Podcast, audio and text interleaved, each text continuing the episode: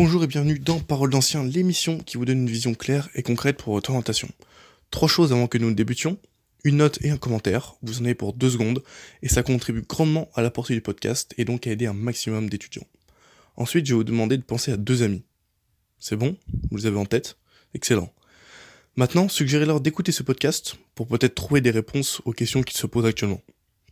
Enfin, et pas des moindres, rendez-vous sur le lien en description pour télécharger un extrait offert des fiches de révision et ainsi ne rien manquer des prochains contenus. J'accueille aujourd'hui Alexis, qui a acquis une grande notoriété sur Internet en aidant les indépendants à développer leur activité. Avant d'évoquer ça plus amplement, nous allons faire un petit retour en arrière, quand Alexis a choisi d'intégrer l'école supérieure de commerce de Rennes après TC. Il va également te parler de pourquoi un semestre à Macao a changé sa vie, comment se déroule un Erasmus à l'autre bout du monde, de la voie initialement choisie par Alexis pour faire beaucoup d'argent, et enfin, les plus et les moins du Master of Science, Innovation et Entrepreneuriat de Rennes. Cela étant dit, et sans plus de transition, je vous laisse écouter ma discussion avec Alexis. Salut Alexis et bienvenue dans Parole d'Ancien. Salut Nicolas, merci de l'invitation. Écoute, c'est un plaisir. Euh, la première question que je pose à tous les invités, c'est en quelle année est-ce que tu as fait TC bah, ça tombe bien, on a regardé juste avant parce que j'étais pas sûr. Euh, moi, j'ai fait TC à l'IUT Paris Descartes euh, entre 2011 et 2013. Ok, super. Et maintenant, Alexis, actuellement, qu'est-ce que tu fais? Alors aujourd'hui, euh, ce que je fais, c'est que j'ai deux casquettes. Je suis le créateur d'un projet qui s'appelle Tribu Indé, qui est un écosystème, un média pour les indépendants, dans lequel il y a un podcast, une série vidéo qui s'appelle Indé euh, il y a eu un livre que j'ai écrit l'année dernière euh, à l'âge de 26 ans qui s'appelle Freelance, l'aventure dont vous êtes le héros.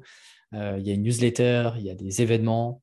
bref, il y a pas mal de choses pour aider les indépendants à mieux structurer leur activité. Et puis à côté de ça, je suis encore freelance moi-même sur des sujets de copywriting, de création de contenu pour des entreprises B2B, donc des entreprises qui vendent à d'autres entreprises. Et donc je fais ça à peu près 10% de mon temps et 90% de mon temps est, est consacré à un projet plus entrepreneurial euh, tribu indé. Ok, au top. Au top. On va faire euh, juste un petit retour en arrière. Donc, euh, après TC, qu'est-ce que tu décides de faire? Du coup, moi, je fais, je fais TC sans vraiment savoir. En fait, j'ai fait le choix du non-choix. C'est-à-dire qu'après le, après le bac, je ne savais toujours pas ce que je voulais vraiment faire. Et je me suis dit, bah, tiens, TC, on va parler commerce, on va parler comptabilité, logistique, marketing. C'est très bien, ça me permet d'avoir un, un, pot commun dans lequel je vais pouvoir les piocher. Et après, j'ai suivi le, chemin assez classique une fois que tu as fait TC, c'est d'aller en école de commerce. Et donc, j'avais passé les, concours euh, et, et, donc j'ai intégré euh, l'école de commerce à Rennes, qui change de nom tous les, tous les ans, mais à mon époque, ça s'appelait Rennes School of Business. Et, euh, et donc, ça, j'ai fait, donc j'ai fait trois ans là-bas, dont une année de césure. Je suis parti à l'étranger, notamment à Macao. Je crois que tu voudras qu'on y revienne. je me suis un peu baladé. j'ai fait un peu de conseils, un peu d'audit. Euh, j'ai été euh, salarié dans une, dans, dans une start-up euh, à Paris et puis jusqu'à me retrouver freelance, indépendant et à, gérer mon propre business tout seul. Ok, ok. Tu racontes ça comme si c'était super cohérent. On va revenir un petit peu point par point et on, va voir. On va essayer de, de tracer un petit peu tout ça. Alors, tu te retrouves à Macao, donc dans le cadre de ton école de commerce à Rennes, c'est ça? Ouais, en fait, ce qui se passe, c'est que du coup, tu fais une première année d'école de commerce qui est l'équivalent d'une licence 3. Euh, qui est en fait un peu le tronc commun. Globalement, tu n'apprends pas grand-chose de plus que ce que tu as vu à, l'IUT. Et d'ailleurs, moi, mes meilleurs cours de marketing, je les ai passés à, à l'IUT à Descartes et pas en école. C'est triste à dire, mais c'est quand même une réalité. Euh, donc, en fait, c'est une sorte de tronc commun dans lequel, du coup, moi, je m'étais beaucoup investi dans des associations. J'étais à ce qu'on appelle la junior entreprise, sorte de, mini, cabinet de conseil euh, dans lequel on, vendait des études de marché comme ce qu'on faisait à l'IUT, mais en gros, on vendait des études de marché euh, à des entreprises de la région, à Rennes. Euh, et, ce qui se passe, c'est qu'en début de deuxième année, on nous propose de partir euh, à l'étranger, faire un semestre, ce qu'ils appellent Erasmus. et, donc, à ce moment-là, il y avait un partenariat avec Macao. Donc, pour celles et ceux qui ne connaissent pas Macao, Macao, c'est une, j'allais dire, c'est une île, c'est une province, c'est un, à moitié indépendant, c'est rattaché à la Chine. Donc, ce n'est pas aussi indépendant que Hong Kong. Mais c'est juste, euh, c'est à une heure de bateau de Hong Kong, donc c'est vraiment tout petit et c'est un peu le, Las Vegas chinois. Euh, je, te sens sourire, donc je, sens les questions arriver, mais globalement, c'est le Las Vegas chinois. Euh, c'est une, une, une, ville extrêmement riche aussi. Et il y a une université un peu à l'américaine. et donc, donc, voilà où j'ai passé six mois dès ma deuxième année, en fait. Ok. Et là-bas, concrètement, tu, fais quoi? Tu as, quel genre de matière, quel genre de cours? Donc, c'est toujours des sujets business. L'avantage, c'est que ce qui était cool, c'est que c'est un, c'est vraiment, forcément, la Chine regarde aussi beaucoup le système scolaire américain et donc, rien que dans la manière dont les cours sont enseignés, le choix des cours, le lieu, c'était un campus à l'américaine. C'est-à-dire, tu vois, t'imagines un gros campus dans lequel on dormait sur place, où il y avait des bâtiments où on dormait. Il y avait un énorme stade, un énorme gymnase, il y avait un lac. Enfin, c'était assez fou, quoi. Un peu euh, ce qu'on peut avoir à Macao. Et donc, en fait, l'avantage, c'est que tu choisis tes matières à la carte. Donc, c'est complètement différent de l'UT, c'est complètement différent de l'école de commerce. C'est vraiment, tu choisis euh, bah, les cours qui t'intéressent le plus et en fait, tu crées un peu ton, cursus à toi. Donc, j'avais beaucoup de cours, moi, sur la stratégie. Euh, stratégie marketing, stratégie commerciale. par exemple, euh, très concrètement, tu vois, on avait des cas concrets sur, bah, tiens, Disney, Disneyland arrive à Hong Kong. quelles sont les actions marketing qui, peuvent mettre en qui peuvent mettre en place pour attirer le plus de Chinois possible sur, sur la première année. Donc, on avait des cas très concrets sur lesquels on travaillait. Donc, j'avais quelques cours sur ça, enfin, différentes matières sur ça. j'avais aussi une matière un peu sur la partie marketing, marketing événementiel. C'est un truc que je ne connaissais pas. Je me suis dit pourquoi pas? Euh, donc j'avais ça. Euh, qu'est-ce que j'avais d'autre comme cours? J'avais un peu de cours de comptabilité, parce que ça me faisait, euh, ça me faisait moi, ça me faisait un peu marrer de comprendre un peu les chiffres et tout. en fait, je trouve que la compta, bon, tel que c'est présenté, c'est pas super fun, mais, mais tu te rends compte de l'importance que ça a de comprendre un business model, de comprendre comment une entreprise fonctionne. Et aujourd'hui, bah, je comprends un peu mieux les structures de coûts, comment est-ce que tu peux amortir tel et tel sujet, etc. Donc, donc ouais, j'avais ça pour être très honnête avec toi, j'avais pas beaucoup de cours. Je crois que j'avais, je cinq ou six matières. Donc globalement, ça m'occupait, euh, ça m'occupait trois, trois journées sur, euh, sur les cinq par semaine, grand max. Ce qui est plutôt pas mal, ce qui change quand même du rythme, on peut le dire un peu effréné de TC, où il y a vraiment des sollicitations dans toutes les matières, dans tous les sens, tous les jours. Euh, est-ce que ça, c'était la spécificité de l'université dans laquelle tu étais là-bas, la spécificité de Macao, ou la spécificité de, bah, de, ce bachelor en management?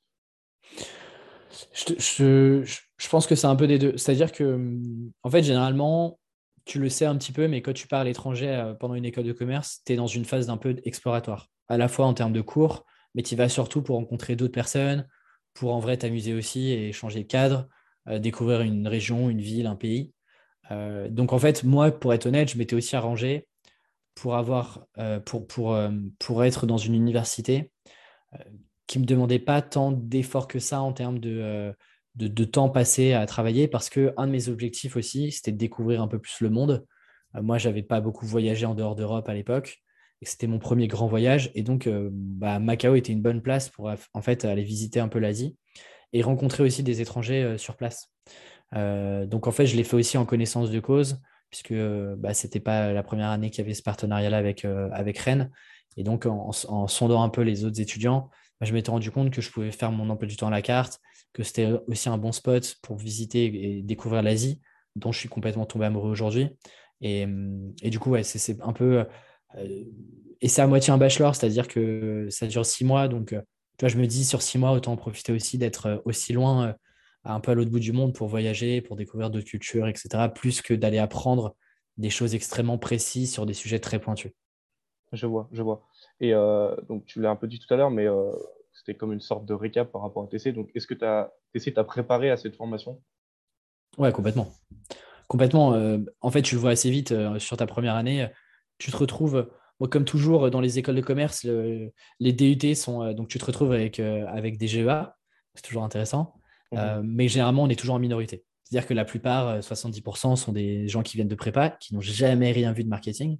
Donc euh, là, tu vois vraiment la différence. Toi, tu es beaucoup plus mature sur les sujets. Ce qui, en fait, tu as deux manières de voir les choses. Soit tu te dis, bah, en fait, je suis mature, du coup, je bosse pas trop, en fait, je m'amuse et je fais d'autres trucs. Et, euh, et, en fait, faire enough, tu peux le faire, mais après, c'est comme tu veux. Soit tu prends l'effet, l'autre effet de dire, bah, tiens, c'est l'occasion d'avoir plus de temps pour aller explorer d'autres matières ou pour aller, euh, découvrir d'autres choses un peu plus pointues sur le marketing, de te rapprocher des profs pour, je pas, avoir plus d'informations, etc.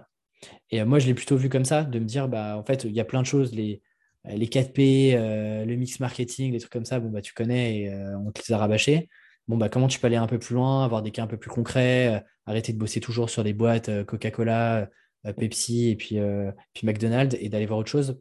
Donc, donc ouais, ouais, tu vois, clairement, ça te prépare largement à, ce que, ce que tu retrouves en école de commerce. Hein. Ok. Et avec le recul que tu as maintenant, est-ce que tu conseilles cette formation et qu'est-ce que tu as retenu de vivre à l'étranger comme ça? Tu veux dire la formation euh, de l'IUT ou, euh, ou l'école de commerce? Non, le fait de, bah, déjà de, ta première année donc de bachelor, euh, de bachelor à Macao, ça, qu'est-ce que tu, qu'est-ce que tu retiens de, cette formation? Est-ce que tu la conseilles? Est-ce que tu conseilles de, parce que du coup c'est une mobilité, je crois. Est-ce que tu conseilles de, faire ça? Et qu'est-ce que, quel bilan tu tires d'avoir vécu six mois comme ça à l'étranger? Ouais. Alors, ce qu'il ce qu'il faut bien comprendre, c'est que je suis parti, j'ai réussi à partir parce que j'étais à l'école de commerce. Donc, en gros, c'est vraiment un partenariat. Ouais, c'est pas un truc où je me suis dit, euh, tiens, un jour ou l'autre, je vais partir à Macao comme ça. C'était en fait, euh, quand tu es en école de commerce, on te propose de partir six mois. Et donc, tu as une sorte de catalogue d'universités dans lesquelles tu peux aller. Et comment est-ce que tu choisis l'université dans laquelle tu vas aller par rapport à toute la promotion? C'est par rapport à tes notes euh, de première année. Tu as un classement de toute la promotion. Et donc, bah, forcément, les premiers choisissent en premier, et ainsi de suite. Et donc, en fait, tu descends comme ça. Donc, c'est vraiment inclus dans le cursus ça fait partie du package, je te dirais, école de commerce. Et, euh, bah moi, forcément, je le recommande à fond. C'est là où j'ai pu découvrir l'Asie. C'est comme ça que même encore aujourd'hui, j'y retourne, j'essaie d'y retourner euh, dès que je peux. Euh, j'y étais l'année dernière, malheureusement, avec le Covid, ça s'est un peu écourté. Mais, mais oui, moi, ça m'a permis de découvrir déjà d'autres pays, d'autres cultures, d'autres manières de, de, faire aussi du business. j'ai élargi mon réseau, j'ai découvert bah, d'autres personnes, j'étais pas qu'avec des Français. Euh, et puis en vrai, c'est quand même six mois où euh, tu es à l'autre bout du monde, tu es presque tout seul au début, tu te fais des copains là-bas. Euh, ouais, c'est une expérience géniale. Enfin, je trouve que ça te forge en termes d'état d'esprit aussi.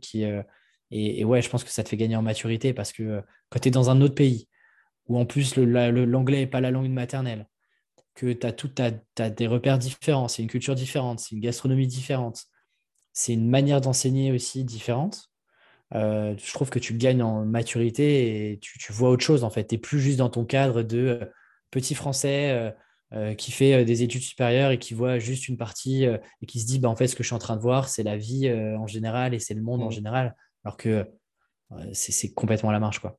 C'est super pertinent parce que j'ai l'impression, moi c'est un peu le sentiment que j'ai, que bah, dans ce cas précis, tu sors voir le vrai monde c'est pas euh, voilà déjà tu es déjà assez bousculé quand tu viens de si tu viens d'un petit coin. Après le bac tu vois tu, tu montes en DUT il y a déjà une step qui passe. Et ensuite quand tu vas là-bas comme tu as dit à l'autre bout du monde etc j'ai vraiment l'impression que euh, bah, tu découvres vraiment autre chose que tu soupçonnais pas forcément et te dire ouais ok ça c'est le vrai monde. Et une fois que tu as goûté euh, bah, voilà comme tu l'as dit toi tu retournes chaque année mm. là-bas. Je pense que c'est une, expérience qui, qui doit vraiment être incroyable Ouais, ouais, c'est clair. Est-ce que c'est le vrai monde? Je ne sais pas. En tout cas, c'est une autre manière de voir le monde. Tu vois, c'est euh, euh, ça t'ouvre. Euh, tu vois, ça te permet de te dire, ok, en fait, c'est le monde n'est pas que comme on le fait. le business n'existe pas que comme on le fait en France. La manière de les échanges que tu peux avoir avec les gens, bah, en fait, il n'y a pas que ce qui se passe en France.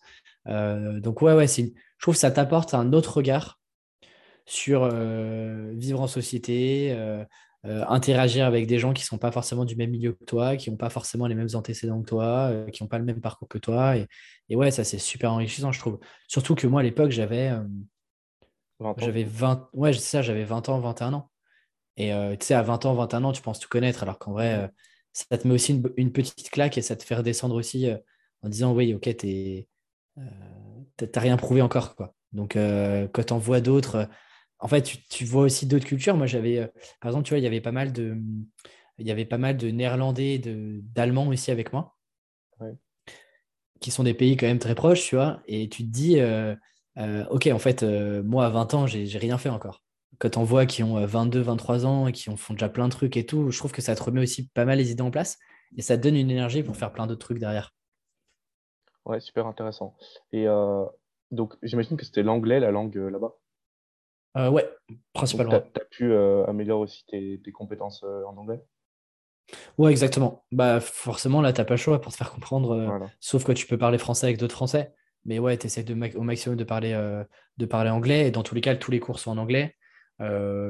Et, et, du coup, tu n'as pas le choix de, parler anglais à ce moment-là aussi. Ouais. Mm. Ok, ouais, donc une, une, très bonne, une très bonne expérience. Et ça me fait penser, tu n'avais pas envisagé le duetti à l'époque parce qu'au final, ça aurait pu revenir au même. mais dans un autre cadre, c'est-à-dire poursuivre avec le, cadre du DUT. Je me souviens plus très bien, le DUT, c'est l'échange sur une année, c'est ça? Ou tu pars, Une année après tes, deux ans, tu as la possibilité de, partir pendant un an dans, dans le pays. Alors, c'est pas ton choix, c'est comme tu l'as dit, il y a un catalogue aussi, mais c'est encore le cadre du, du DUT. Ouais. Ouais, euh, effectivement, c'était dans les réflexions. Euh, sauf qu'il y avait deux raisons à ça. C'est que euh, je ne me sentais pas de, partir tout de suite à l'étranger pendant un an. sachant que là, ça se fait un an après, en fait.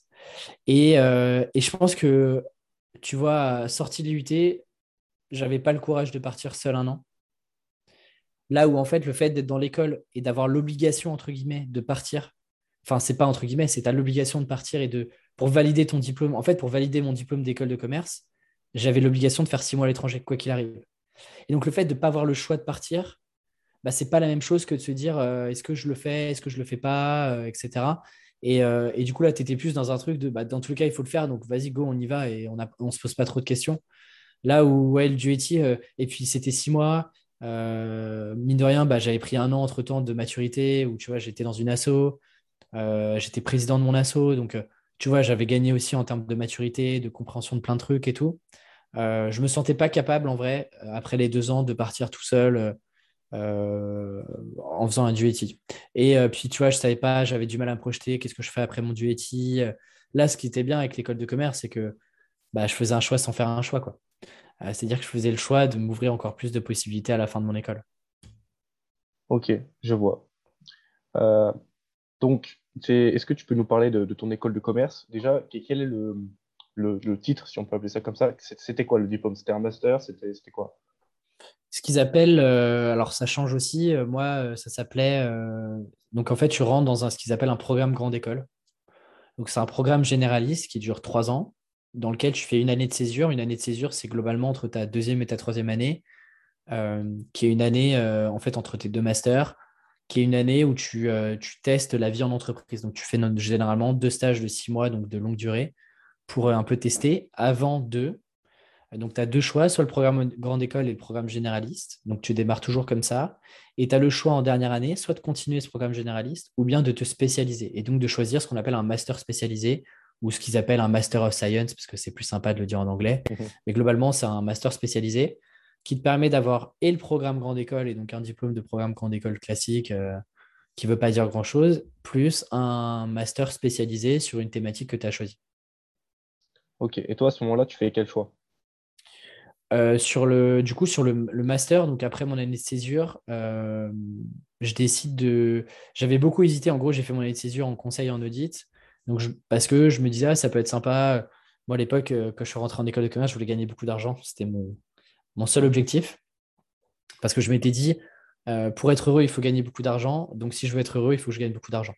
Sauf que bah, je n'avais pas fait une école du top, euh, du top 5 et donc euh, bah, je ne pouvais pas non plus atteindre rapidement des gros chiffres en termes de salaire. Et que le meilleur moyen de gagner de l'argent, en tout cas dans ma conception à l'époque, hein, le meilleur moyen de gagner de l'argent, c'était de faire de l'audit ou de la finance. Euh, je ne pouvais pas faire euh, tout ce qui était fusion-acquisition, euh, travailler dans les grandes banques, etc., parce que bah, je ne faisais pas partie des meilleures écoles de commerce. Et donc, je m'étais dit, bah, le conseil ou l'audit, bah, tiens, c'est des trucs un peu sur lesquels on, peut y avoir accès et c'est de, le meilleur moyen de gagner assez vite de l'argent. Donc, moi, j'étais parti plutôt pour faire un master là-dedans. je fais une année de césure dans un cabinet d'audit, ce qu'ils appellent un Big Four, donc c'est un des, quatre plus gros cabinets d'audit au monde, qui s'appelle EY. Euh, ensuite, je, suis consultant dans, un gros cabinet de conseil, euh, en, plutôt en, IT, donc en informatique, euh, technologie, etc. Et en fait, ça me plaît, mais pas tant que ça. Et donc, plutôt que de partir en master spécialisé finance, audit, je décide plutôt de partir, de prendre la voie entrepreneuriat. Et donc, c'est un nom assez pompeux qui s'appelle Entrepreneuriat Innovation, qui était du coup à l'époque, je ne sais pas si elle est toujours, mais un double diplôme euh, entre l'école de commerce à Rennes et l'INSA à Rennes, qui est une école d'ingénieurs. Donc en fait, pourquoi, pourquoi c'est un double diplôme? Parce que c'est une toute petite promo, donc il y a une forte sélection à l'entrée. On était 20 personnes et on était 10 euh, de l'école de commerce et 10 de l'école d'ingénieurs euh, l'INSA sur ma dernière année. Ok. Et juste pour revenir sur la partie audit et consulting, à ce moment-là, est-ce que tu sens que tu as les clés, je veux dire concrètement, pour, bah, pour, pouvoir exercer ce genre de job? Et j'ai vu aussi que c'était dans, dans, le secteur de l'énergie, l'industrie. Est-ce qu'à ce, moment-là, tu, tu, tu es en mesure, toi, de, bah, de faire face à ton job ou, ou tu apprends beaucoup Comment ça se passe? Forcément, tu es junior et ils le savent. L'avantage que j'avais, c'est que du coup, je rejoins. donc, effectivement, j'étais dans, dans, tout ce qui était industrie énergie. Et, forcément, ils le savent. Et l'avantage des, des, grosses structures comme celle-ci, il y a plein de désavantages. Hein, mais un désavantage, c'est qu'ils ont l'habitude d'accueillir des stagiaires, des gens très juniors. Et donc, ils ont un process d'accueil, de formation, d'accompagnement qui est ultra rodé. en fait, tu n'es jamais laissé tout seul et tu as toujours quelqu'un pour t'aider. Donc forcément, au début, bah, tu ne captes pas grand-chose euh, parce qu'on a beau te former, bah, c'est ce qu'on t'apprend, euh, c'est jamais vraiment la réalité. Il y a toujours un delta et, chaque situation est spécifique. Mais du coup, ouais, j'avais été formé et puis ensuite, tu es, inséré dans des équipes et donc tu apprends. Et donc, au début, on te donne des petites tâches et puis euh, plus tu prends confiance, plus on te donne de nouvelles tâches, plus on élargit ton périmètre. C'est l'avantage de faire des stages de six mois. C'est qu'en six mois, tu as quand même le temps de voir pas mal de choses. Euh, et en fait, c'est toujours de l'expérience que tu prends. Donc, euh, donc oui, tu n'es jamais prêt au début. Tu te dis que tu n'y arriveras jamais et que tu n'as pas les compétences. Ce qu'il faut dire, c'est que, en tout cas, dans, les bois dans lesquels j'ai été, on m'a suffisamment bien accompagné pour que je me sente à l'aise et que je prenne mes marques et que je, je puisse à terme être force de proposition, tu vois, après six mois. Ok. Donc, tu fais ces, ces, deux stages. ça te permet de découvrir un univers que tu pensais un peu idolâtré juste avant. Finalement, tu te dirige vers l'innovation entrepreneuriat. Est-ce que tu peux nous parler un petit peu de, cette partie? En fait, ce qui se passe, c'est que euh, du coup, je suis en année de césure, donc je fais, euh, je fais euh, audit et conseil. Ça me plaît, mais c'est pas non plus incroyable. Tu vois, je suis pas là en train de me dire c'est incroyable, j'adore ma vie et, je suis trop content d'y aller tout le temps et j'ai trop envie de faire ça pendant 15 ans. Et donc à ce moment-là, je commence un peu à me questionner en me disant est-ce que c'est vraiment. Tu vois, c'est un peu le premier moment où je, je m'autorise à me dire est-ce que c'est vraiment ce que j'ai envie de faire? Parce qu'en fait, en école de commerce à l'UT, c'est un petit peu ça aussi, c'est que on te donne un peu les voies royales. Les voies royales, c'est quoi? C'est euh, faire du marketing chez L'Oréal, c'est de faire de la logistique chez Danone, mmh. c'est de travailler à la BNP dans une grande banque ou de faire de l'audit et du conseil. Globalement, euh, si je, caricature à peine, mais c'est globalement ce qu'on dit, tu vois. C'est très euh, drôle que tu mentionnes ça parce que la dernière personne que j'ai interviewée parlait justement de cette voie entre guillemets royale et, euh, et, lui justement a décidé de ne pas du tout continuer là-dedans et après de, monter ses sociétés et tout mais voilà pour dire que euh, c'est quelque chose qui est encore présent même après euh, voilà, quelques années de TC et qu'on nous incite aussi à faire et, et l'objectif aussi de ces interviews c'est de vous montrer que bah, il n'y a pas forcément que cette voie-là qui est possible pour bah, voilà, réussir, être heureux, etc. Et Alexis mm. nous, parle là. Bah, c'est exactement ça. Enfin, et du coup, bah, en fait, tu peux ne pas te poser de questions jusqu'à la fin de ta vie. Hein. Euh, le système éducatif français tel qu'il est pensé, euh, en vrai, te balise plutôt bien la route. Encore une fois, quand tu as la chance d'être un peu privilégié, de pouvoir te payer des études, euh, des études supérieures, etc. Mais tu peux en fait continuer jusqu'au bout et, et, on te dit, bah là, tu vas faire du marketing chez L'Oréal, voilà le cursus qu'il faut que tu fasses. Ensuite, tu auras des salons, tu vas montrer ton CV, etc. Et là, c'est, tu vois, césure, je me dis, il y a un truc qui coince quand même, euh, c'est pas non plus l'éclate, est-ce que c'est vraiment ce que j'ai envie de faire Et donc, sur cette période-là d'un an, bah, l'avantage, c'est que oui, on bosse toute la journée, mais on a du temps, on n'a pas de devoir en tant que tel. Euh, donc, euh, donc, en fait, c'est du temps que moi, j'ai passé à explorer d'autres, branches, d'autres parcours. Et donc, j'ai commencé à regarder beaucoup, beaucoup de vidéos un peu sur l'entrepreneuriat, un peu par hasard, juste parce que j'étais curieux de découvrir autre chose que je ne connaissais pas forcément. Donc, je suis tombé sur une boîte qui s'appelle The Family, qui est une sorte d'accélérateur euh, qui accompagne globalement des, jeunes entreprises, start-up, euh, à trouver un, modèle d'affaires, d'aller lever des fonds, etc. Et donc, ils faisaient plein de vidéos de contenu. Je disais, ah, c'est quand même génial et tout, ça a l'air trop bien. En fait, je regardais toutes les conférences, des conférences d'une heure, deux heures. Je regardais ça quand j'avais du temps le midi ou le soir. Et à chaque fois, ils citaient euh, à la fin des conférences, il, donnait des ressources, des bouquins, etc. Et donc moi, en bon élève, bah, en fait, je notais les bouquins, j'allais acheter les bouquins, je lisais les bouquins, et dans les bouquins, il parlait d'autres choses. Et donc en fait, tu vois, tu, tu, tu, euh, tu délies un peu une pelote euh, de laine, et donc en fait, tu vas un peu regarder à droite, à gauche, et, tu pars d'un point, et en fait, euh, bah, c'est un peu tentaculaire, et tu découvres plein de choses. Et c'est un peu comme ça que je tombe sur plein de créateurs, d'entrepreneurs américains, qui, en fait, je m'en compte, font des trucs par eux-mêmes, ont des petits business. Vendent des trucs un peu sur Internet et parfois ont des outils, genre vendent des logiciels, vendent plein de trucs. Je dis, tiens, c'est trop bien. moi aussi j'ai envie de monter ma boîte, bah, j'ai envie d'aller lever des millions, etc. Donc je pars un peu dans cette caricature-là, où je me dis l'entrepreneuriat, c'est ça. Et donc je me dis, bah, le meilleur moyen, c'est bah, tiens, il y a un master entrepreneuriat à Rennes, bah, tiens, je vais faire ça. Ça va peut-être me donner des idées pour monter un projet. En plus, je vais peut-être rencontrer des gens et donc je vais monter un projet comme ça. Donc en fait, c'est à ce moment-là que je, que je décide un peu, quasiment au dernier moment, de changer mes plans et de me dire, bah non, en fait, l'audit conseil, c'est pas pour moi. Euh, testons un peu l'entrepreneuriat, les startups, euh, c'était un peu en vogue. Euh, tu vois, globalement, c'est ça. 2011, 2012, 2011, il y a le film The, Social Network, pardon, qui raconte l'histoire de Facebook, où en fait, ça devient hyper stylé et tendance de monter une startup. là où avant, c'était un peu les parias, tu vois, c'était les gens qui étaient dans leur garage, on savait pas trop ce qu'ils faisaient. Là, tu vois, 2010, 2013, c'est hyper cool, c'est le truc tendance. Si t'es start c'est cool.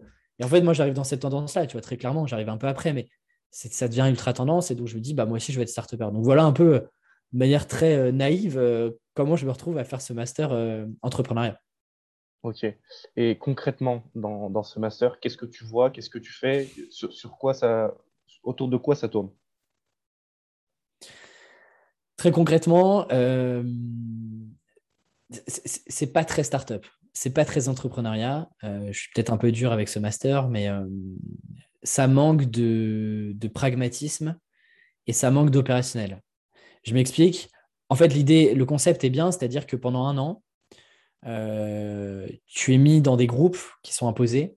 Donc déjà, tu vois, en termes de, liberté entrepreneuriale, heureusement qu'aujourd'hui, tu peux choisir quand même avec qui tu travailles. Mais donc, tu es mis par groupe ou qui mélange des gens business comme nous comme moi et des gens plus ingénieurs et techniques.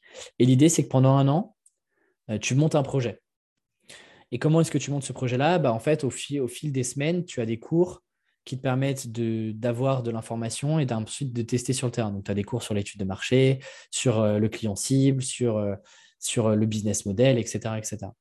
là où je trouvais que ça manquait d'opérationnel, c'était que malheureusement, je trouvais que beaucoup d'intervenants avaient plutôt un savoir théorique il n'avait pas forcément fait des choses sur le terrain, ce qui fait qu'il bah, y avait une distorsion entre ce qu'on nous apprenait et ce qu'on voulait tester sur le terrain. Euh, mais voilà, globalement, c'est une année qui est quand même assez cool parce que bah, quand d'autres sont euh, toute la journée en amphithéâtre, bah, nous, en fait, on est sur le terrain, on teste des choses, on bosse en groupe, on essaie de monter des projets, on va dans la rue, enfin, on fait plein de trucs. Et pour le coup, j'ai fait plein de choses. Et surtout, tu as beaucoup de temps à côté, pour être honnête, pour encore une fois continuer d'explorer des choses. Et donc, tu as deux manières de voir ça soit bah, tu chill et tu, te fais du Netflix et tu binge-watch euh, toutes les séries qui existent, soit tu dis bah, ce temps-là, je vais l'utiliser pour apprendre des trucs, pour lire, etc. Et c'est moi ce que j'ai fait, où j'ai lu énormément de bouquins sur cette année-là, où euh, j'allais à des événements à Paris alors que j'étais à Rennes. Euh, et c'est à ce moment-là aussi que je commence à écrire sur Internet. C'est mes premiers pas un peu dans le monde Internet sous le nom Alexis Minkela où je commence à écrire des trucs sur Internet et surtout des, en gros des lectures que je lis, souvent en anglais, bah, ce que je me disais, c'est que là, je me disais, mais ça peut intéresser tellement d'étudiants ce que je suis en train de lire, ça t'ouvre tellement l'esprit, c'est des trucs que tu n'entends tellement pas en école, que je devrais partager ça. Sauf que c'est de l'anglais, et donc bah, la plupart des gens sont flemmards et donc veulent pas lire de l'anglais. Et donc, ce que je faisais, c'est que je faisais des résumés de livres que je partageais à ma promo d'abord, et puis ensuite, bah, des gens sur Internet tombaient un peu par hasard, suivaient un peu ce que je faisais, etc. Donc moi, ça a été une grosse, grosse année d'exploration. Ok, super intéressant, parce qu'on dit souvent que euh, en théorie, il n'y a pas de, différence entre la théorie et la pratique, sauf qu'en pratique, il y en a une. Et euh, on va aussi faire le lien avec ce que tu fais maintenant, mais entre l'entrepreneuriat qui est enseigné et l'entrepreneuriat terrain, euh, quel est ton avis là-dessus? Comment ça se passe? Parce que euh, Enzo, qui est, qui est passé dans ce podcast aussi précédemment, m'a dit que bah voilà, en TC, tu as des cours d'entrepreneuriat aussi par des gens qui n'ont pas monté de boîte. Donc, c'est déjà assez curieux, ce qui est vrai déjà. Mais, mais ensuite, dans ton master innovation entrepreneuriat, qu'est-ce que, Comment tu vois ça? Ah, si tu veux, en fait, les meilleurs cours que j'ai eu dans ce master-là, c'était, les, c'était quand on avait des conférences ou qu'on on avait des, témoignages et des entretiens avec des gens qui étaient en train de monter des boîtes. Parce qu'eux, ils vivaient vraiment le truc aujourd'hui. Ce que tu dis et ce que Enzo dit, enfin, c'est, c'est triste, mais c'est la réalité. Euh, la plupart des gens qui t'enseignent le marketing euh, ont eu peut-être une expérience, mais ils l'ont eu il y a 25 ans. Euh, et la manière dont on fait du marketing il y a 25 ans, n'est pas forcément la même qu'aujourd'hui. Alors, bien sûr, les principes sont intemporels. Euh, la preuve, c'est que mon métier aujourd'hui était le même métier que ce que faisaient les gens en 1920 euh, sur ce qu'on appelait la conception-rédaction euh, d'affiches, de, publicité. mais en revanche, je me permets juste de, rajouter. Sur les principes, tu as tout à fait d'accord. tu as tout à fait raison, pardon. moi, le, le, truc qui me chagrine par rapport à ça, c'est qu'en TC, on n'apprend pas ces principes-là, que ce soit de la psychologie, etc., qui est quand même la base de la vente. Mais ça, c'est totalement négligé. Mm. Et quand je l'ai découvert après, ça a été une révélation pour moi, en fait. C'est vrai, et en même temps, je me fais l'avocat du diable parce que, euh, parce que j'entends souvent euh, et je vois souvent euh, passer des posts sur LinkedIn d'ailleurs en mode l'école nous apprend rien, j'ai perdu du temps, etc. Moi, je suis un peu plus mesuré parce que je me dis toujours, je suis comme toi, j'aurais aimé qu'on m'apprenne ça. Et en même temps, est-ce que à l'époque, quand tu as 18 ans, c'est ce genre de sujet que tu as envie d'entendre et est-ce que tu aurais été prêt à les recevoir? Je m'explique.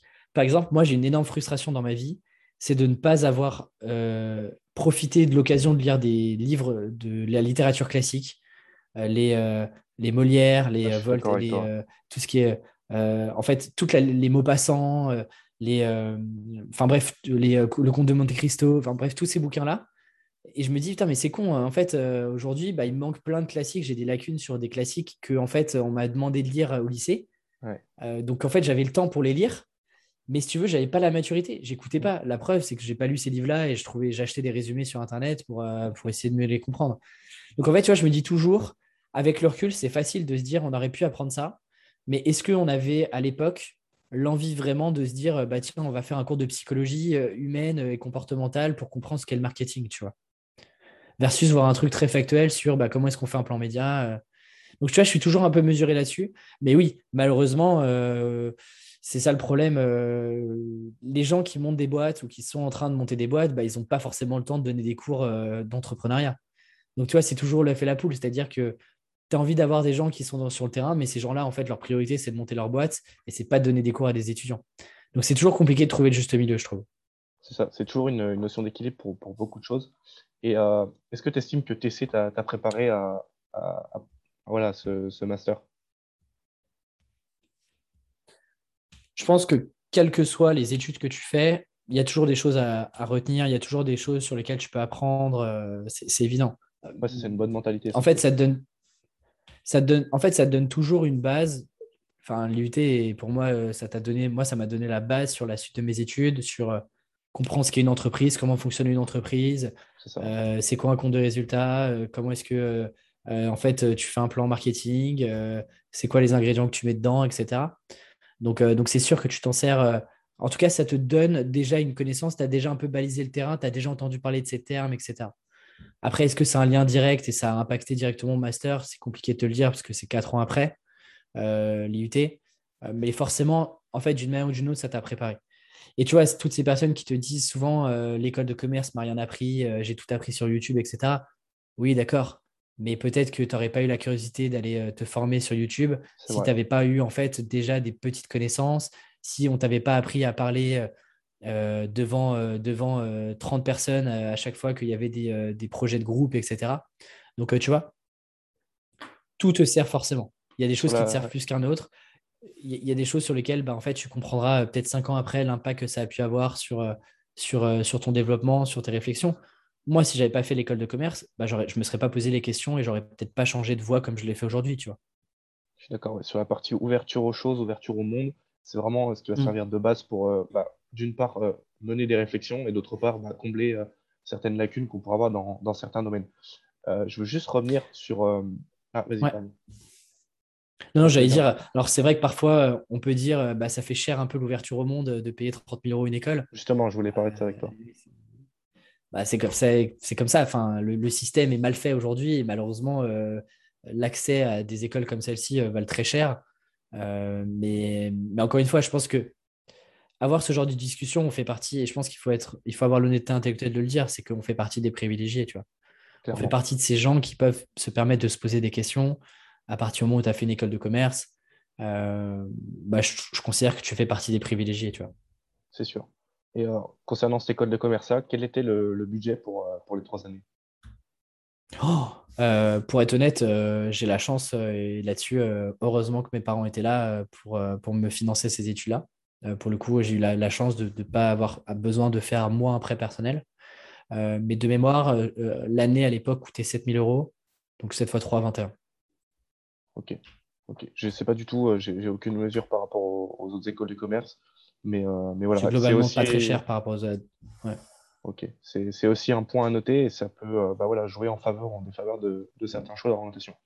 Ok, juste, je t'ai coupé tout à l'heure, mais tu, tu, commençais à écrire sur Internet, ça commençait à se diffuser, ça te plaisait, qu'est-ce qui se passe ensuite? Euh, Ouais, bah, ça me plaisait. Euh, aucun objectif. Vraiment, euh, je publiais euh, bah, toujours l'objectif d'essayer d'être lu un peu plus que, que, la, semaine, la semaine précédente, mais pas d'objectif de professionnel en tant que tel. et ce que je me dis, bah, en fait, je me dis, bah, ok, je fais, je, fais, je fais ça pendant la césure, je rentre en master, je continue d'écrire ces articles-là. et en fait, à l'époque, quand je suis dans le master, je me rends compte que, en gros, l'objectif que j'ai, c'est pas forcément de monter ma boîte tout de suite, mais plutôt de, comprendre un peu mieux l'écosystème startup et entrepreneurial sur le terrain, puisque je me rends compte que j'ai des lacunes avec les cours. Et donc, mon, objectif, c'est de me dire, je continue d'écrire, peut-être que ça serait une bonne occasion pour moi de me, de me, faire repérer par une boîte et de me faire embaucher par une boîte sur des sujets marketing.